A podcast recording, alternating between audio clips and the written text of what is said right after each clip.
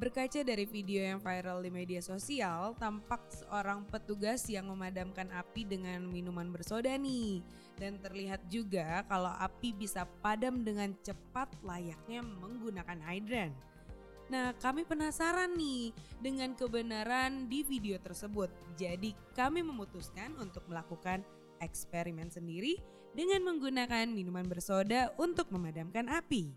Nah di sini juga sudah ada Rizky Baikuni Pratama dan Rafael Riandika, jurnalis kumparan yang sudah mencoba eksperimen tersebut. Halo, say hi dong pendengar kita. Halo, gue Baikuni. Halo, gue Rafael. Nah pertama kalinya gue pengen nanya, alasan kalian melakukan eksperimen ini? Kalau alasan kita yang pasti pertama dari rasa keingintahuan ya Mbak Tina. Jadi uh, awalnya kita pengen tahu bener nggak sih yang di video ini gitu? Karena cukup takjub sih awalnya gitu kan karena uh, seperti tadi Mbak Tina bilang kok bisa ya cepet banget mademin apinya? Apakah ini benar atau enggak gitu? Apalagi di video itu juga sebenarnya beliau melakukan perbandingan juga sempat kan kayak gitu sih. Jadi kayak bener apa enggak sih? Lebih ke arah itu sih. Kalau Mas Bikun gimana? Iya sama. Jadi kan gue selalu ingat begini rasa ingin tahu tuh selalu menciptakan yang namanya ilmu pengetahuan kan. Nah uh, kita ini berdua nih gue dan Rafael sebagai jurnalis gitu yang rasa ingin tahunya besar kita pengen tahu nih kira-kira bisa nggak ya bisa madamin api? Karena kan gini kita ini uh, lagi marak nih pemadaman eh kebakaran rumah gitu kan di Jakarta gitu kan. Iya, apalagi waktu mati lampu kemarin ya. Iya, itu di Jakarta Utara bahkan ada tiga orang yang mati gitu kan. Nah, kita pikir gini kan, loh kalau misalnya minuman berkarbonisasi atau minuman soda itu bisa madamin api dengan cepat, ini kan bisa jadi senjata yang ampuh gitu buat uh, ngendalin api gitu kan. Makanya kita coba bener apa enggak nih gitu. Oke, nah kalau kemarin alat-alat apa aja sih yang disiapin untuk melakukan eksperimen ini nih? Sebenarnya kemarin karena dadakan gitu ya, jadi kita uh, apa ya yang bisa dipakai nih? Eh ini buat yang pasti gini, kita selalu mengutamakan keselamatan gitu kan. Jadi uh, perlengkapan yang kita sediakan pun walaupun sederhana tetap mengutamakan keselamatan. Jadi kita pertama cari alas untuk kita taruh uh, objek yang ingin kita bakar. Itu akhirnya kita pakai kaleng. Kaleng, kaleng, kaleng bekas biskuit waktu itu kita pakai. Kaleng bekas biskuit, kemudian kita cari uh, yang alat yang ingin kita bakar gitu, objek ah. kita bakar itu jadi kita pakai. Kebetulan kita pakai ban dalam bekas waktu itu. Jadi kita buat bakarnya tuh di bannya itu, gitu ban bekasnya kita taruh di kaleng biskuit. Abis itu kita kasih uh, bensin buat uh, memicu api, lalu kita bakar di situ. Oke, nah itu berarti alat-alatnya tadi ya, uh, kaleng biskuit untuk jadi tempat membakarnya untuk Betul. Me, apa ya meredam api agar tidak terlalu besar gitu Betul. gitu kali ya. Nah terus ban dalam untuk jadi objek yang terbakar hmm. dan bensin untuk triggerin hmm. api ya. Dan jangan lupa koreknya juga mbak. Oh iya bener dong. Kalau enggak apinya dari mana ya? Dari mana ya? Nah tapi uh, selisih waktunya nih. Jadi kan ini seperti membandingkan ya antara memadamkan api dengan air dan memadamkan api dengan minuman bersoda. Itu selisih waktunya berapa sih? Boleh tolong disebutkan nggak? Iya. Memadamkan yeah. dengan air dan uh, minuman bersoda. Jadi gini ya, uh, kebetulan memang di eksperimen ini kita tuh coba bandingin antara efektivitas penggunaan air untuk memadamkan api dan efektivitas penggunaan soda gitu kan. Nah, berdasarkan catatan kita pada saat itu, kita catat bahwa selisihnya itu 3 detik. Jadi untuk memadamkan api di sebuah kaleng biskuit itu untuk uh, air kita butuh waktu 8 detik untuk api itu benar-benar padam. Sementara kita butuh waktu 5 detik untuk api padam dengan menggunakan soda. Kira kayak gitu. Tapi perlu diingat nih Mbak Tina, kalau kita hanya mencoba dalam skala kecil, artinya api yang kita gunakan pun tidak terlalu besar, sebatas ter, uh, kurang lebih ya setinggi kaleng biskuit tadi dan yang kita gunakan itu tadi lupa dimention kalau kita menggunakan 350 ml air dan 390 ml uh, soda gitu. Jadi uh, ya kita melakukan eksperimennya dalam skala kecil gitu. Jadi uh, ya memang lebih cepat tapi untuk ukuran pastinya nanti kalau dalam posisi yang besar itu kira-kira berapa durasinya ya mungkin agak perlu diinin lagi gitu ya. Agak dihitung lagi. dihitung lagi mungkin gitu. ya. Kalau yang kayak di video kan uh, gue juga sempat ngeliat ya video itu kayaknya kayak di dalam oven gitu juga ya kayaknya ya. Oh iya iya iya. Hmm, Jadi kayaknya dia kayak di dalam kotak kaleng gitu juga kan? Iya kalengnya tapi besar dia Ah, skalanya. ah. Nah skalanya itu lebih besar gitu waktu pertama dia siram pakai air, sepertinya apinya tidak bergeming. Hmm. Jadi kayak apinya tetap uh. Nah waktu lagi disiram soda langsung psh, udah mati. Dan kalau kalian tuh lebih ke skala kecil karena mungkin kalengnya juga lebih kecil kali ya. Iya betul kalengnya kecil. Kalau gede-gede takut kebakaran mbak. Takut kebakarannya beneran ya. Nah dengan contoh eksperimen ini, kalian ada saran gak sih buat pendengar yang mungkin sampai akhirnya berpikir untuk oke kayaknya minuman bersoda lebih baik nih untuk gue simpen buat jaga-jaga aja.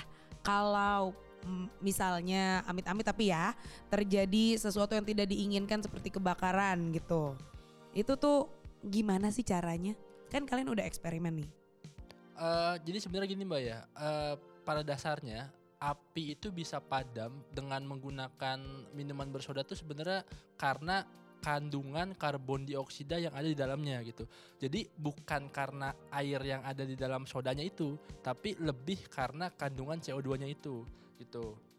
Nah, jadi kan gini ya, sebenarnya tuh eh agar dia bisa sukses mem- memadamkan api, maka kita butuh botol yang betul-betul fresh gitu. Dalam artian kita tidak boleh kena eh, sinar matahari terlalu lama gitu. Karena kan eh, sempat baca juga gitu di salah satu jurnal IPB kalau nggak salah itu. Eh, jadi kalau kita udah misalnya botolnya kebuka, terus misalnya udah kena matahari lama, gitu-gitu udah efeknya udah nggak akan terasa gitu. sodanya mungkin udah menguap gitu Betul. kali ya. Ya, CO2-nya betul. berkurang Hmm. perlahan-lahan. Jadi kalau mau yang fresh itu lebih baik itu disimpan di dalam kulkas atau yang pendingin lah kira-kira kayak Ya, gitu. mungkin uh, suhu ruangan seperti Betul, itu kali suhu ya. ruangnya harus dija- dijaga gitu. Oh, jadi intinya kita harus keep it fresh gitu. Jangan sampai sodanya itu keluar ya. Nah, caranya nih gimana sih kalau misalnya uh, kan mungkin langsung disiram kah atau mungkin seperti apa tuh kalau waktu memadamkan api ini?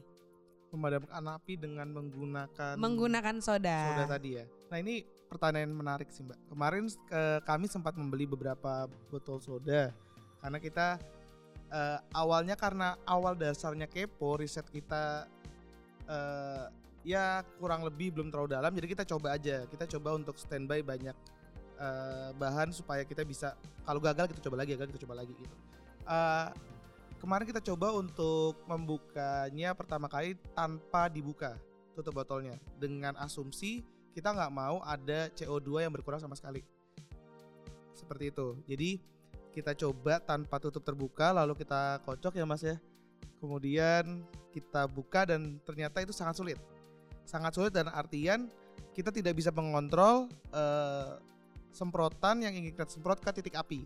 Jadi pertama uh, si botol soda tersebut dikocok dulu, terus abis itu baru dibuka Baru ya. dibuka. Muncrat dong ke mana-mana muncrat tuh. ke mana-mana itu parah sekali dan ya itu itu percobaan pertama kita Oke, gitu kan itu pertama. percobaan pertama kita dan apinya padam padam cuma memang sulit untuk mengontrol titik apinya Eh, arah titik ya. penyiramannya, titik penyiramannya ya. betul. Eh, itu yang pertama. Kemudian kita coba yang kedua itu eh, kita buka dulu mas ya.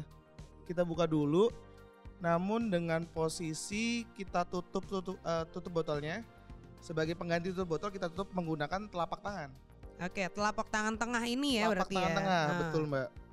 Kemudian hasilnya pun ternyata tidak sesuai ekspektasi Ya, kurang memuaskan juga gitu kurang ya. memuaskan karena masih sulit untuk mengontrol Titik Eh, penuangannya lagi. sodanya itu karena kan kenceng ya mbak jadi ya, Ngedorong. ngedorongnya itu Hmm. membuat penutup dari telapak tangan ini agak bergeser gitu otomatis dia langsung keluar nyembur keluar kayak gitu sih Jadi sebenarnya itu nggak terlalu berbeda ya saat pas lagi masih disegel dan dikocok terus baru dibuka botolnya dengan ditutup dengan telapak tangan baru dikocok. iya betul nggak Betul. nggak terlalu Jadi, problem kita itu mbak sebetulnya ketika kita menggunakan soda itu adalah gimana kita mengarahkan karbon dioksida itu ke api gitu. Tepat. Kita nggak bisa ngontrol itu dengan mudah. Beda halnya kalau kita pakai apar misalnya alat pemadam kebakaran yang udah kita beli di toko itu kan dia punya selang tuh. Selangnya tuh kita bisa arahkan ke titik api. Nah kalau soda itu kita nggak bisa ngarahin dengan lugas sehingga muncratnya ke mana-mana. Itu PR kita pakai soda.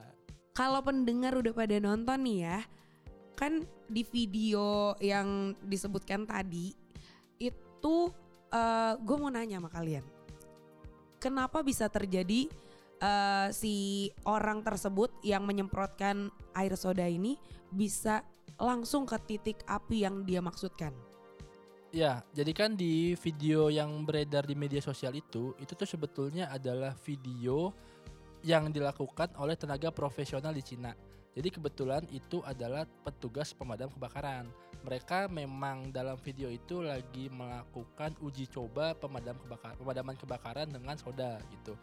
Nah, sebagai orang-orang yang terampil di bidangnya, mereka memang sudah ahli gitu dalam melakukan hal itu. Jadi mereka tahu cara gimana nutup uh, botol sodanya dengan jempol, lalu gimana saat mereka harus memuncratkannya keluar, mereka udah paham itu. Sementara kita, gua dan Rafael, itu kita kan bukan tenaga terlatih ya, jadi ya agak susah juga gitu. Masalahnya sekarang belum tentu semua orang bisa melakukan hal itu. Gitu. Betul. Itu aja. sih. Jadi secara teknisnya seperti ini ya saat lo lagi nyemprotin selang di selang buat tanaman gitu misalnya. Itu kan ada caranya biar semprotannya makin kencang gitu. Jadi secara teknis seperti itulah ya sama Secara teknis seperti itu, namun eh, eksekusinya akan lebih sulit Mbak Tina karena air itu mengalir normal. Sedangkan kalau minuman bersoda itu tekanannya tidak bisa diprediksi gitu karena mereka akan langsung mendorong, mendorong kali ya. gitu, agak sulit sih gitu.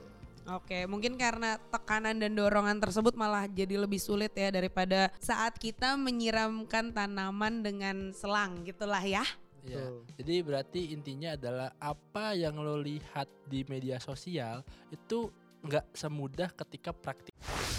Begitu tadi eksperimen yang sudah dilakukan oleh Baikuni dan Rafael, jurnalis dari Kumparan. Intinya sih lebih baik mencegah daripada mengobati kan? Walaupun bisa memadamkan titik api kecil dengan minuman bersoda. Oke, terima kasih nih ya atas waktu dan ceritanya Baikuni, Rafael. Ya sama-sama Mbak Tina. Sama-sama Mbak Tina, semangat. Terima kasih juga buat pendengar yang sudah mendengarkan kami dan buat info-info menarik lainnya ataupun berita-berita menarik lainnya jangan lupa ya klik kumparan.com. Oke, Tina sign out. Bye.